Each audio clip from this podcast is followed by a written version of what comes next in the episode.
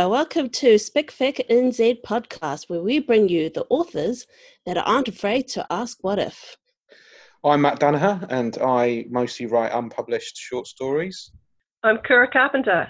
I'm a Dunedin fantasy author. My debut novel, The Kingfisher's Debt, has come just come out recently. And I'm Nix Whittaker, and I have nine novels that are indie published at the moment.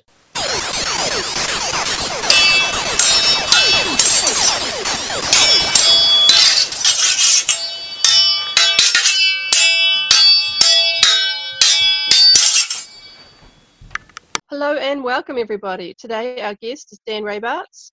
He is an author, editor, and narrator, winner of four Sir Julius Vogel Awards and three Australian Shadow Awards.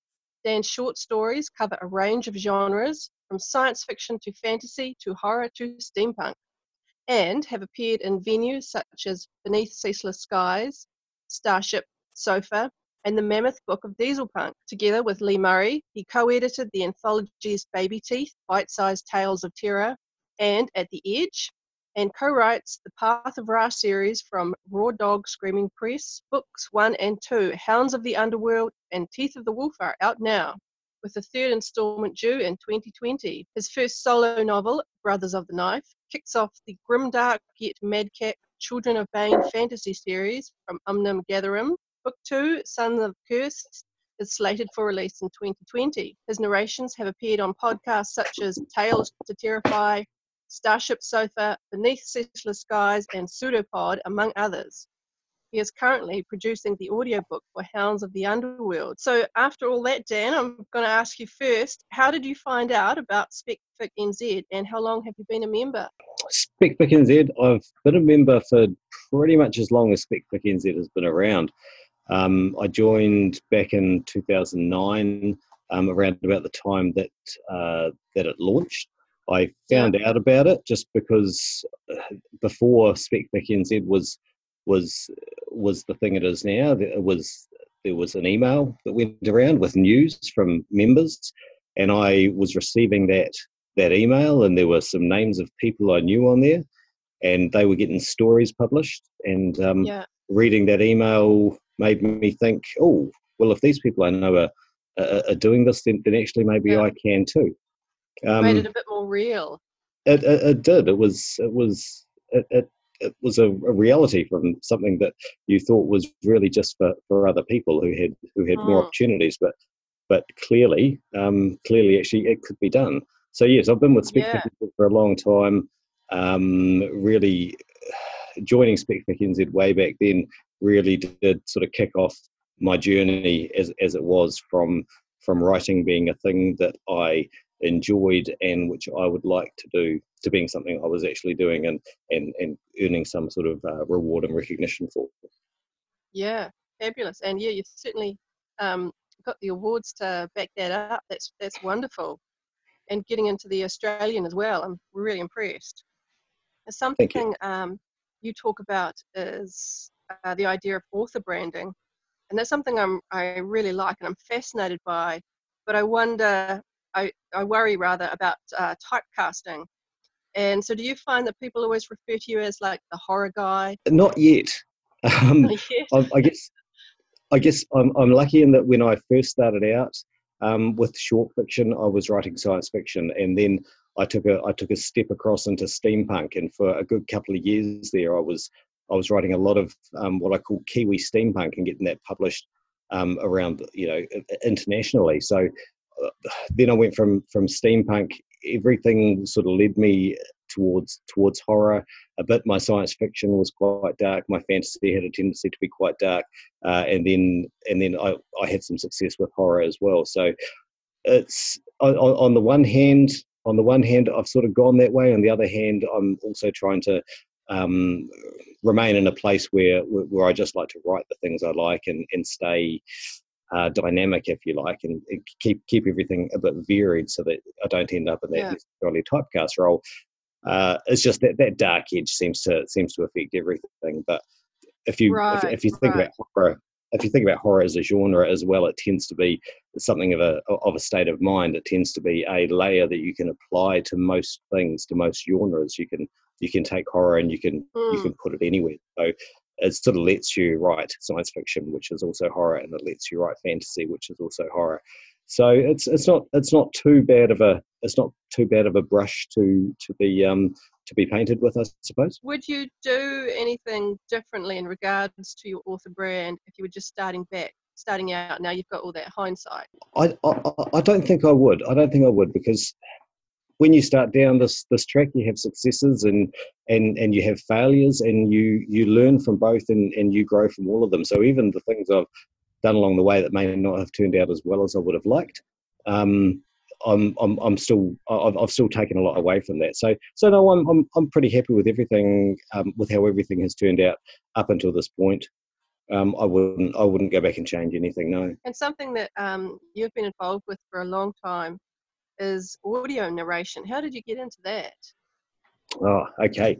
So again, I started listening to um, I started listening to to podcast novels um, right back when they were they were still a fairly fresh and new thing. Um, this is also probably uh, about, about ten years ago. Um, I got hooked into something called uh, Hoad's Grimoire, which was which is by a, a, US author named Jack Kincaid, and that's just that was just the most fantastic piece of audio work that I've, I've ever listened to, and and um, and when I finished that, I needed something else, and that led me to just googling up, you know, horror audiobooks, and that led me to Podiobooks and Phil Rossi and J.C. Hutchins and Scott Sigler and and all of these guys who were out there doing it, and that was another one of those trigger moments for me because here they were podcasting their own novels and getting them out there and they had fans and and and people reading their books and they were getting book deals. And so that was a that was a bit of a, a turning point when I discovered that stuff. Um, and then from there I went on to listening to short fiction podcasts such as Starship Sofa um, which Grant Stone was involved with at the time. And so he, uh, he he he put me onto that. And so then I was listening to listening to these guys and you get onto listening to the narrators and how they set their gear up. And again, I had the same thought as when I when I sort of first learned about Spec NZ, and I thought, well, I can probably do that. Um, so I um, I ended up getting getting some gear together and um, and setting myself a, up a little bit of a, a recording booth, which at the time involved hanging some blankets over some stands in the kitchen. Um, and and and volunteered. I just volunteered through to the podcast to say, "Hey, I'm I'm interested in doing this. If you've got something, yeah, let me know." Uh, and that Very was nice. and that was that was pretty much went from there. So long as you can deliver um, audio that was that was of a of, of, a particular level and, and it was it was well well delivered um, in terms of both the narration as well as the technical, then you'd get you get an email again. Hey, we've got another story. Um, and so it just sort of grew from there. I'm actually I'm actually using as a microphone right now the same little um, recorder that I used for most of my podcast uh, narration work um, right up until this year. I've just done some upgrades this year, but I'm using the mm. same microphone right now. Yeah, because you're currently producing the audiobook for Hounds of the Underworld. And so Correct. I was wondering um, if some of our members from SpecFic NZ are thinking of turning their books into audio, what tips would you give them? What would you recommend they do first? I mean, the idea of the, the towels and the chair over the kitchen table makes a, a good idea, but um, they really need to invest in that expensive microphone or um, I guess technology has improved as well and it's constantly improving. Yeah, well, I guess there's there's there's a difference between um, you're recording or narrating something and when you're producing something. True. Um, so the production is the whole the whole project across the board, and that has to form part of a, a, business plan as well. So in this in this particular case, I'm I'm producing the audiobook because um, the publisher of Hounds of the Underworld, uh, Raw Dog Screaming Press, um, have have uh, engaged me to do so. So last year I went to oh, uh, to StokerCon in Providence with uh, Lee Murray. We we went over there for um, for StokerCon, and that was a that was that was a great time. And while we were there, um, we did a reading from Hounds of the Underworld, and um, and after that, the um, the publisher came to us and and said, hey, you know, actually, we'd really like to. Uh, we're really thinking about getting into audiobooks and and and having yeah. just listened to your your reading the story. Would how would you like to go about it? And also, you've got this mm. background of podcast narration. Yeah. So so is that is that an option? So um so I looked at that pretty carefully and decided that that'd be a bit of a step forward. So so that's that's the production side of it. That's that's now going about producing a product which has to meet a, a particular standard so that it can be delivered to a market.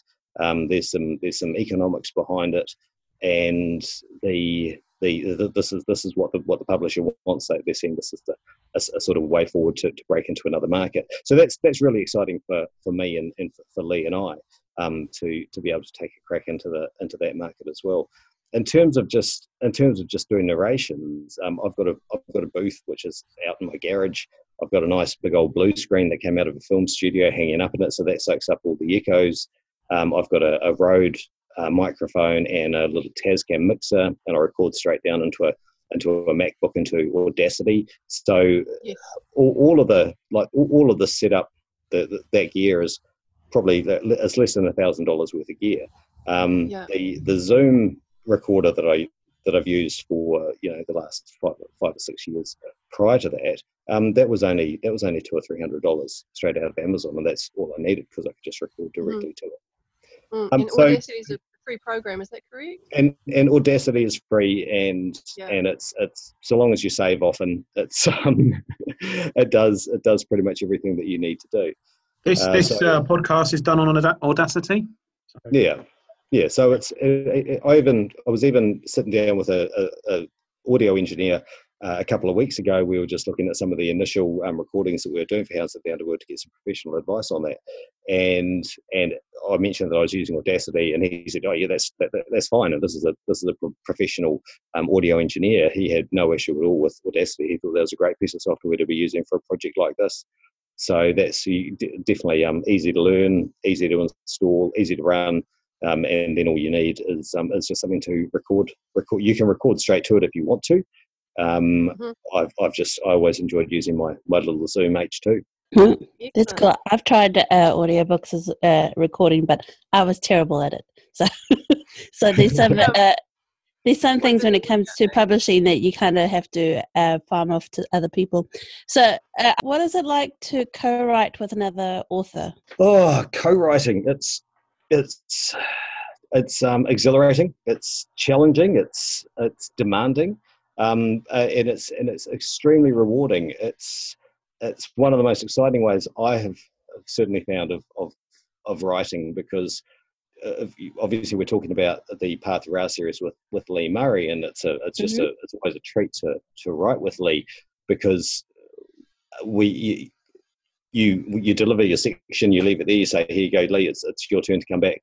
And, um, and do your bit now. And so then she'll come back to a few days later and say, okay, I've added a new section. So go and tell me what you think. And you go in and there's this, it's like you're stepping into the story. You should know the story because you're writing it, but you, you never saw any of this coming and so it's great. And then you get to jump into the world and and add your bit. Um, and and she'll come back and say, "Oh, this is this is yeah, this is great. That was that was a brilliant section. I really enjoyed it." So you get you get the best of both worlds because not only do you get to do you get to write and and, and, work in this in, in this world and tell your story, but you also get to be the reader and you get to be involved, and then you can step back and yeah, we, we cross edit a little bit, but we, we try not to edit each other too much, as long as we, we both know where we're going with the story. Um, so it's yeah, I find it I find it really really enjoyable. Um, you've got to you've got to be working with someone I think that you work with quite well.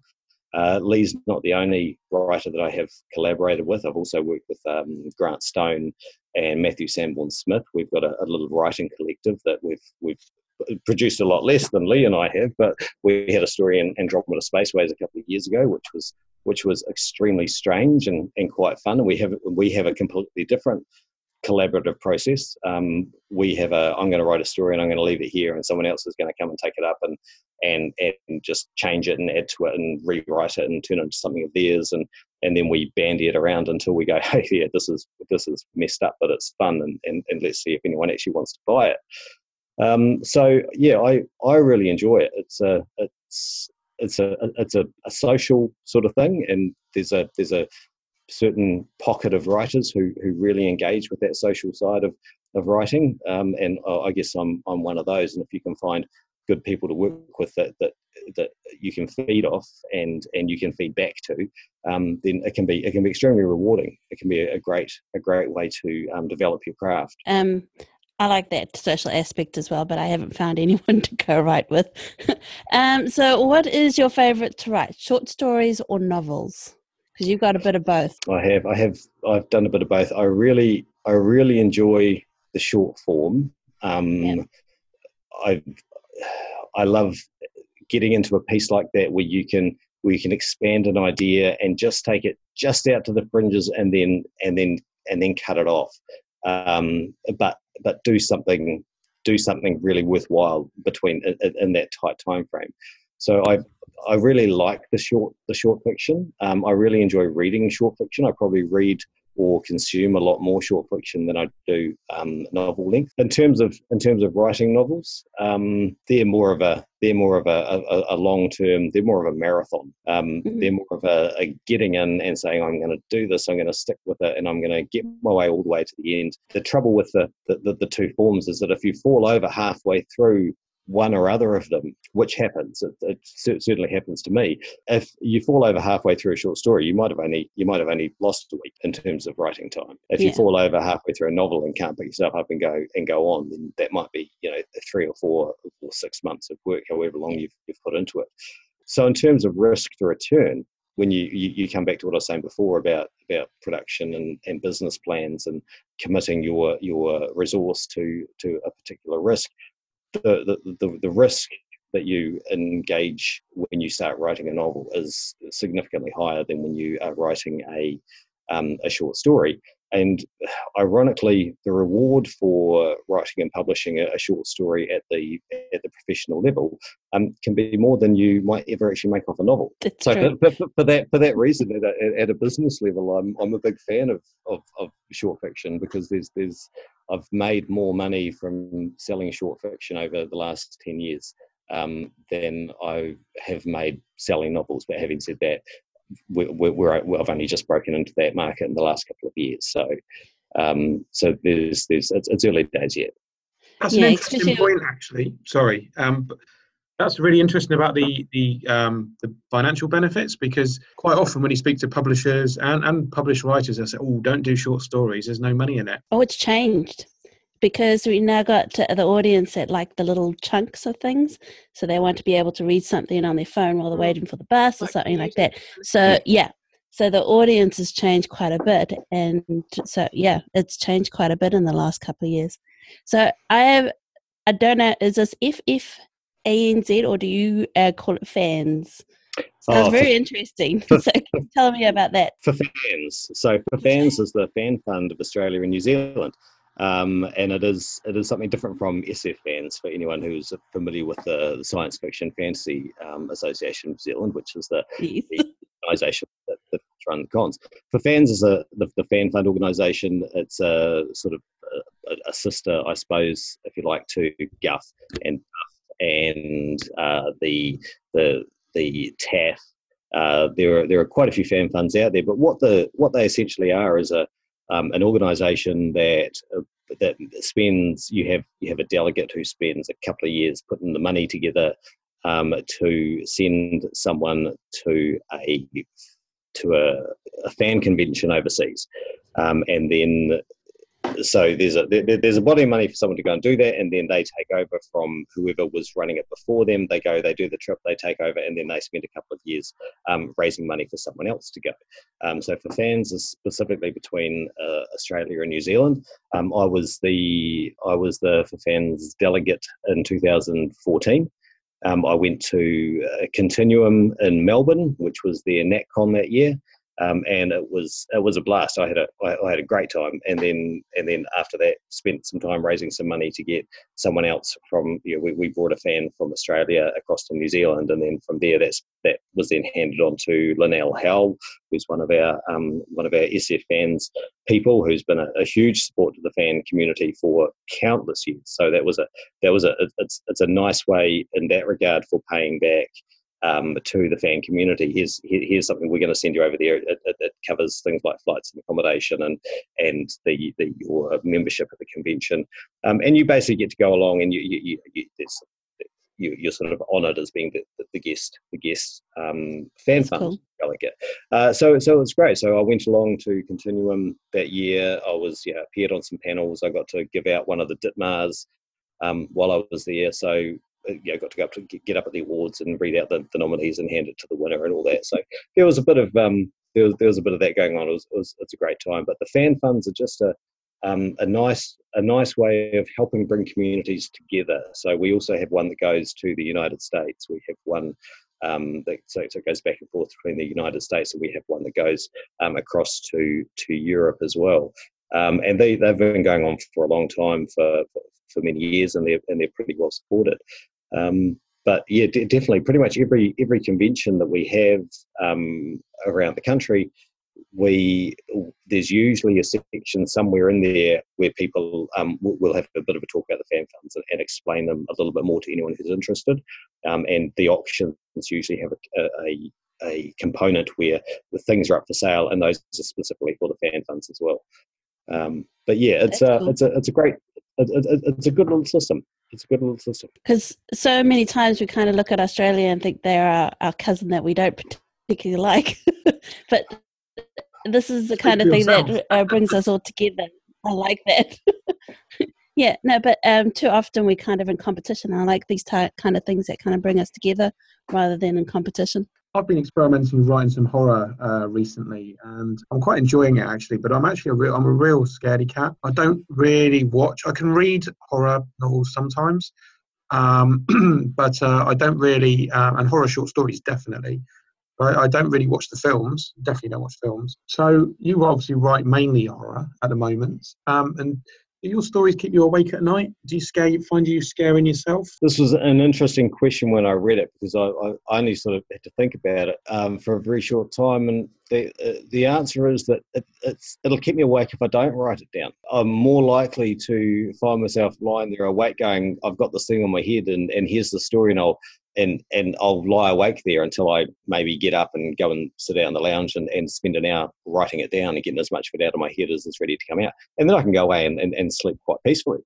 Um, no, the the the the product never sort of sort of keeps me awake, but but having it having it in my head and needing to come out certainly does. That makes sense. It's kind of I suppose you can kind of have a sense of closure. It's like yeah. when people write lists of, of things that are bothering them, get it out of their head. I did I did read an interview with one horror writer who who said they were who'd written this book about um like giant spiders and, and said that they were a massive arachnophobe and actually writing that book really helped them kind of deal with their issues and, and kind of get on top of it a little bit? There, can certainly be a bit of that.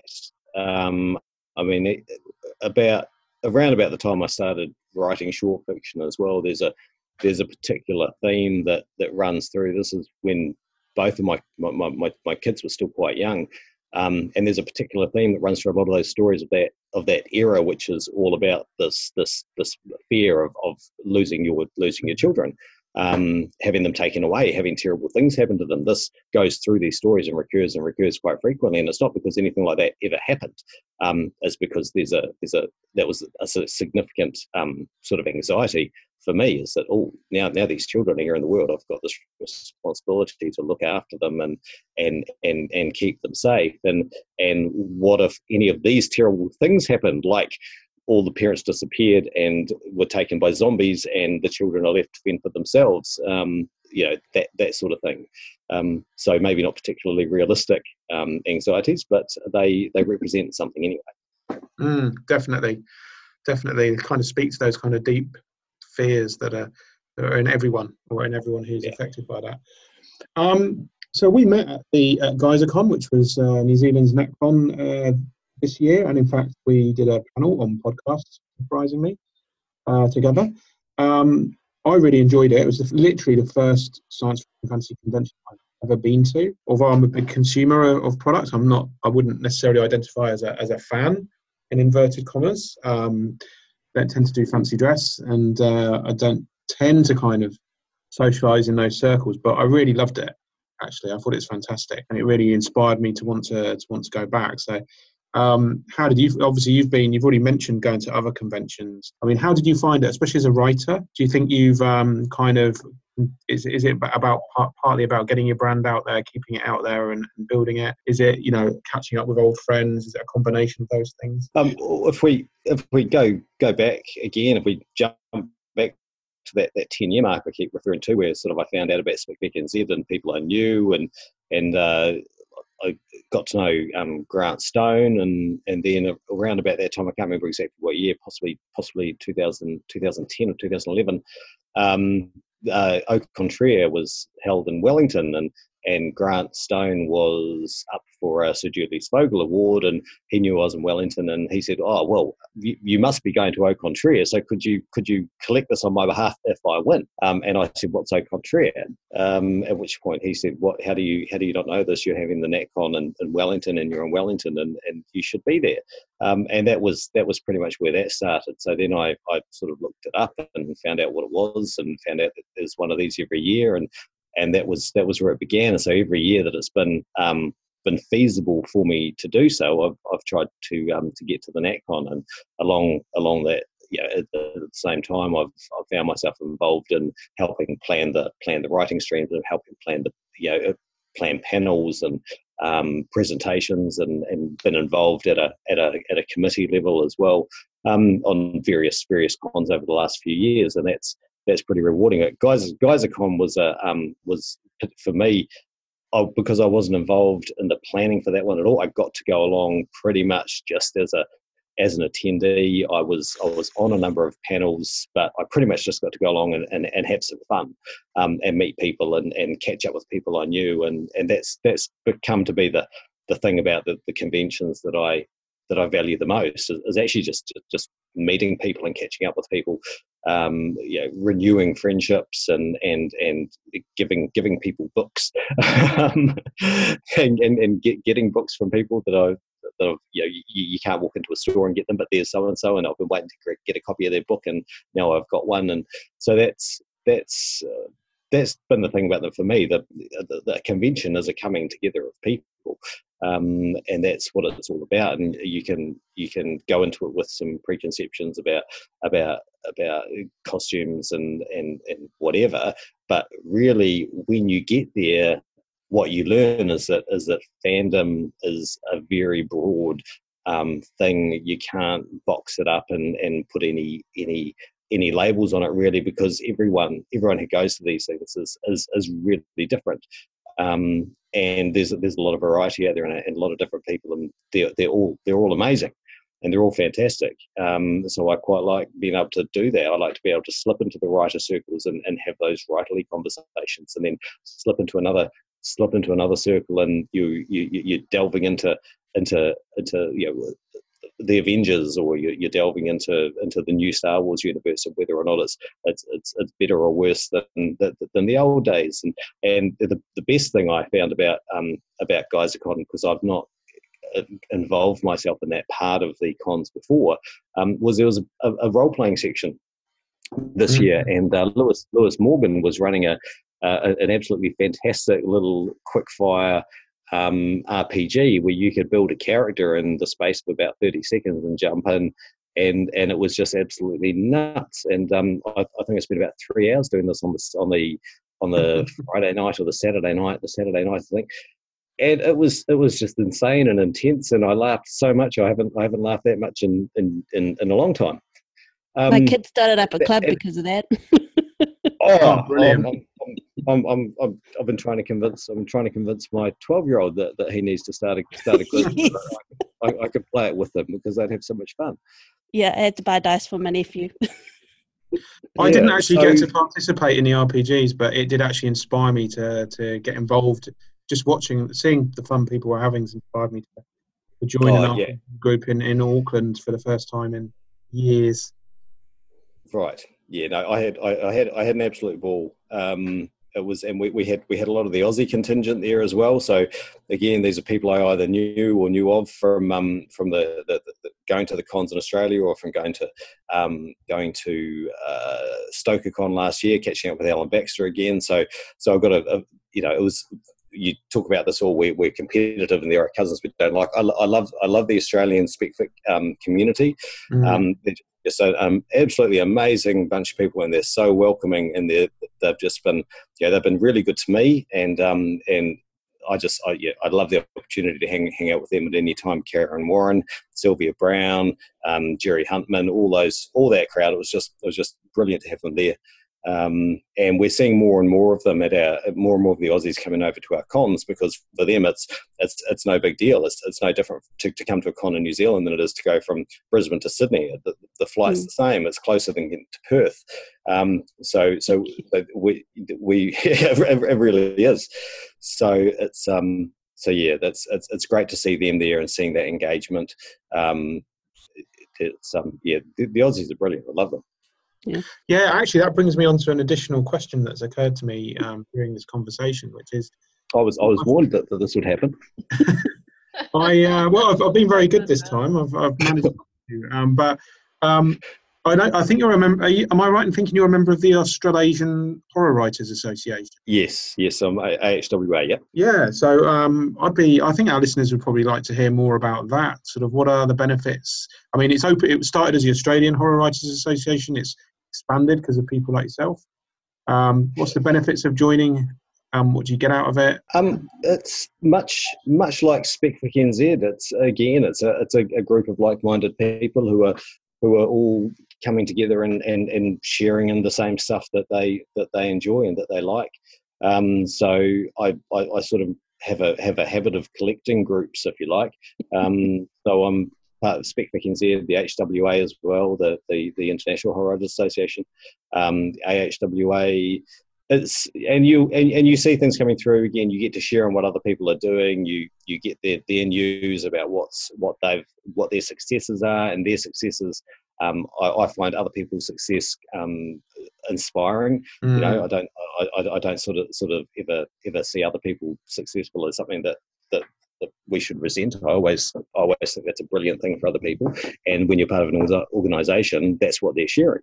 Um, and that's that's what I take from it. And, and where you can, you can sometimes give back as well. So you know, if there, there's there's there's judging competitions or there's um, there's mentoring or any of those sorts of things, if you can if you can step in and be part of a group that's doing that sort of stuff, um, then that can be that can be a real boost to the to the community as a whole because other people helped um, helped prop me up and get me to where I am. And so if I can also turn around and do the same in return, um, then that you know the, the rising tide floats all boats, sort of thing. Mm-hmm.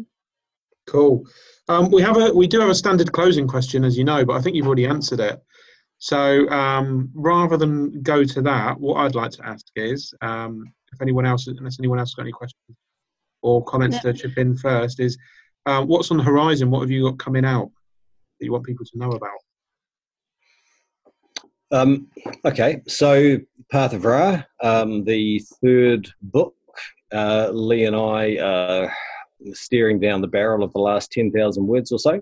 Um, we hope to have that finished uh, within the next within the next week or two.